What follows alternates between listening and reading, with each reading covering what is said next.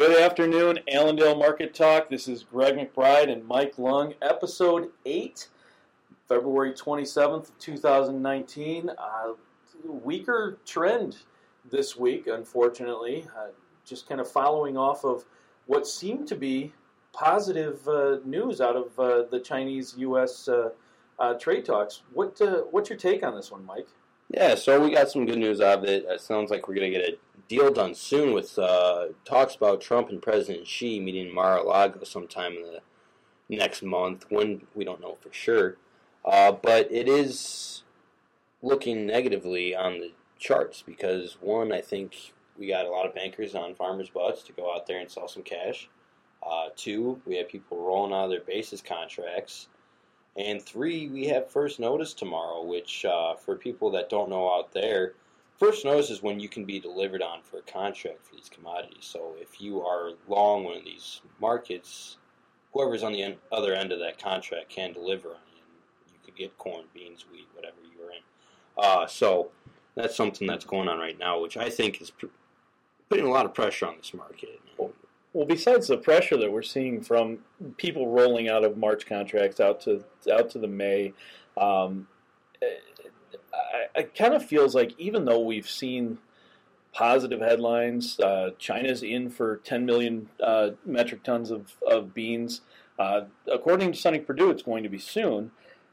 It feels like we're just in the in the fatigue stage at this point. It's mm-hmm. we all we ever hear is everything's going well. It's you know we're we're making progress. We're drafting memorandum. Blah blah blah. But we still are not at that point of signing something. Here we are, seven, eight, nine months later, and it's still not signing something. We don't have definitive numbers of what China is going to buy from us or and if it's going to be just beans, if it's going to be everything like they've said corn, beans, wheat, cotton, uh, pork, beef, you name it. So, mm-hmm.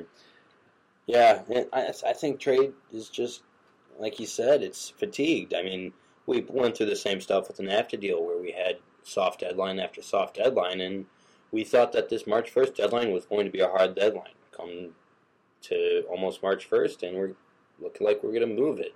So we go from a hard deadline to a soft deadline, and everyone's just at this point. It's hard to price in something in the future if we don't know when in the future it's going to be. Right. What month are we going to price this into? What's going on? And like you said, they keep saying soon, but we've been hearing soon for almost a year now, and soon doesn't. It, it takes on a different definition at this point. And to to add a little more pressure to things, I mean, the sounds like the weather in South America has.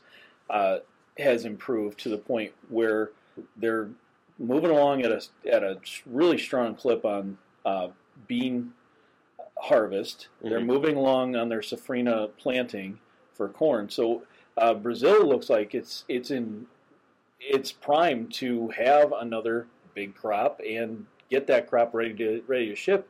When by all rights they should be the the main feature for for soybeans. Mm-hmm. Argentina is kind of firmed up. They're they're looking okay. There's only a couple of spots where dryness is an issue, and that's more in the southwest than in the in the areas where the big crop uh, is. So, uh, you know, the I guess at this point, what do we need?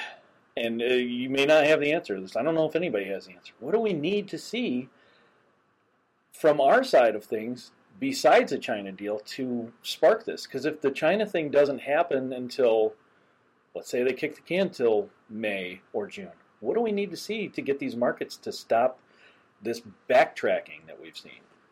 Uh, massive crop loss. but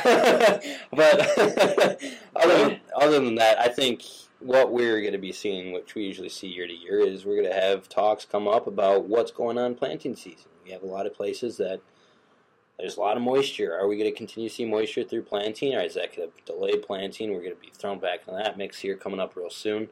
Um, we have our acreage survey going on right now, and that's going to show us what farmers are thinking they're going to be planting. Are we going to be planting more corn because of how beans have been treated this past year, or are we going to stick to similar rotations? Are we going to take that oversupply and supply it more?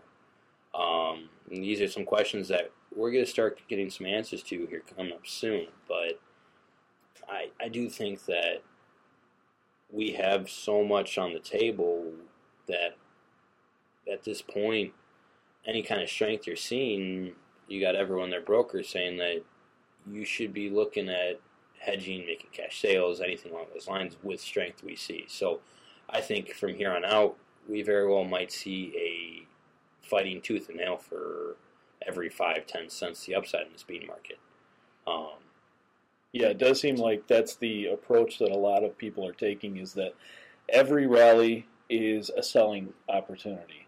Um, we've seen, you know, at different times of the year, every time we back off, you know, five or ten cents, oh, that's buying opportunity. I, I think I've even said it probably half a dozen times this week.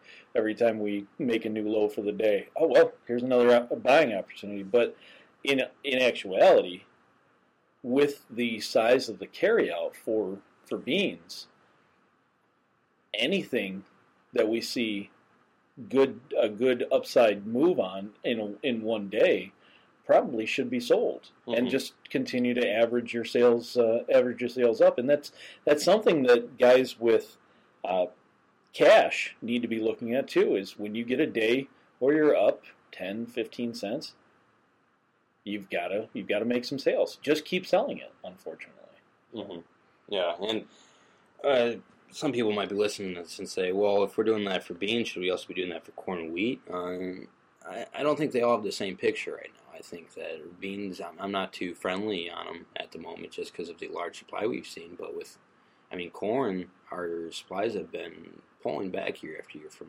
that two billion Yeah, bushel Two, carryout. 2.4 or whatever it was a, a year to two years ago Yeah, so I, I think we have some better pictures here, especially for this wheat market that's just been pummeled lately. I think it just needs to, like the hog market lately, it just needs to find a floor to have that knife stick into. Besides trying to grab for that falling knife. Right. Um, One of the things that'll help on the on the uh, on the wheat side, even though there are big stocks still uh, for wheat, is you had winter wheat seedings were actually lower than uh, uh, than expected.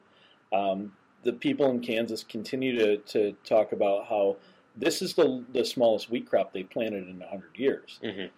There were there are going to be some some issues with that crop that's actually out there, you know, whether it's winter kill or uh, the overly saturated conditions, the mud conditions, whatever.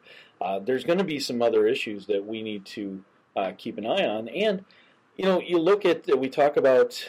We, I think we kind of talk about this every year, and we do get a crop planted every year. But uh, with the amount of saturation we've seen across the the Midwest, you've got to think that those guys that get out there and plant spring wheat up in the, the northern plains, they might be a little delayed. And if Mhm. if they have to wait until April to get started, if they have to wait until you know almost May to get started on planting because of the the amount of snow or the amount of uh, soil moisture, Mhm. we could see those uh, those spring wheat acres uh, dip down too. Right. Yeah, and I, we saw it last year in the in southern Minnesota, and it looks like right now we're seeing it again uh, throughout the Iowa, southern Minnesota region, out there in the Dakotas. It it's looking very wet, and whether or not we get this news to help turn us around here for wheat soon, I, I don't know because right now it seems like the only thing that people are paying attention to is this demand. Do we see this demand? Is it coming here? What's happening? And I don't know if we'll see those planting issues, quality issues, yada yada yada, until we get that first good to excellent rating, which comes around April first. Right, and the demand the demand issue in wheat is real. I mean, there's there's no question. We are kind of behind the eight ball. We're not going to hit Mm-hmm. the USDA's goal. I mean, I Oh. think the the last numbers that we were talking about with Rich, uh, we were at this point we're going to miss it by 130 million bushels, Right, and and that's if we do what we normally do from this time to the end of the marketing year, which that's a big miss. right, I mean, it, it and then that'll go into carry out Mhm. numbers, and obviously that'll that'll throw things off a little bit. But you know, there's a lot uh, there's a lot of time between now and when this market or when this uh, crop is ready to be harvested. So there is there is a possibility that we could get on a on a bullish tilt because of weather. You know, Mhm. if things dry out. it's not going to matter how much topsoil moisture we have. If things dry out, it it could be a real issue for this uh, for this wheat crop. Right, and the, to go to that point about what's going on with the exports this year and how far behind we are, that's another reason to be paying attention to this China deal because there has been talks about wheat, and usually they're not a huge player for us. But if they decide they want to replenish their stocks, if they want to come in here, and I, they usually buy a lot from Australia, who seems like for the third year in a row they're not going to have a great crop. Yeah. Um, that they might come in and help narrow that gap that we have there. So another reason just to be paying attention, um, seeing what these export reports that ADM sales are saying, what the, every week on Thursday, given that it's not a short week, is saying for export sales, uh, all that coming up here in the meantime. Because, like I said earlier, we're not going to get those good accident ratings until April 1st. Sure. So who knows? Comes around April Fool's Day and the market gets us. That's right. Something that we've already uh, we've already touched on, and and uh, it bears repeating is that Allendale is running its its annual acreage survey this week and next week. We're you know midway through the week, uh, the first week of it. Um, if you have an opportunity, please jump on our website, help us out, give us an idea of what you're going to be planting versus last year. We need we we need to know ballpark acres, not a percentage uh, over last year or uh, or anything like that. Uh, we need to know corn, beans, wheat. Uh, really, the, the idea behind this is we want to make sure that we have an idea of a what you're going to be planting because you're our customers. We have to be able to help you make those marketing decisions, and knowing exactly what you're doing with your operation helps us to to help you better. But B, it also helps us set up for giving you guys estimates for the report at the end of the month, the, the prospective plantings report.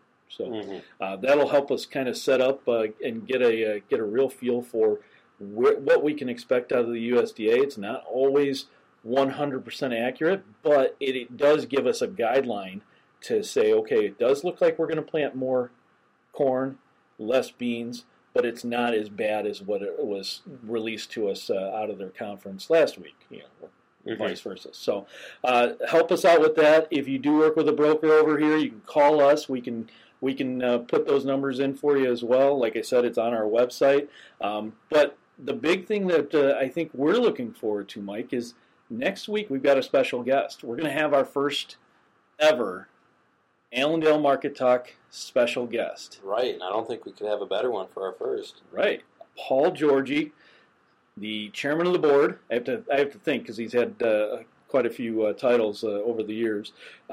Chairman of the board, Paul Georgy, is going to join us next week. We're going to kind of delve into how he got started in in the industry. We're going to talk a little bit about some of the things that he's seen over the last 35 plus years and and then kind of get an idea of what he's seeing as we transition into I guess the future of the industry, Mhm. whether it's the future of Allendale or even you know truly the future of commodity trading. So we're really excited about that. We look forward to having Paul on next week.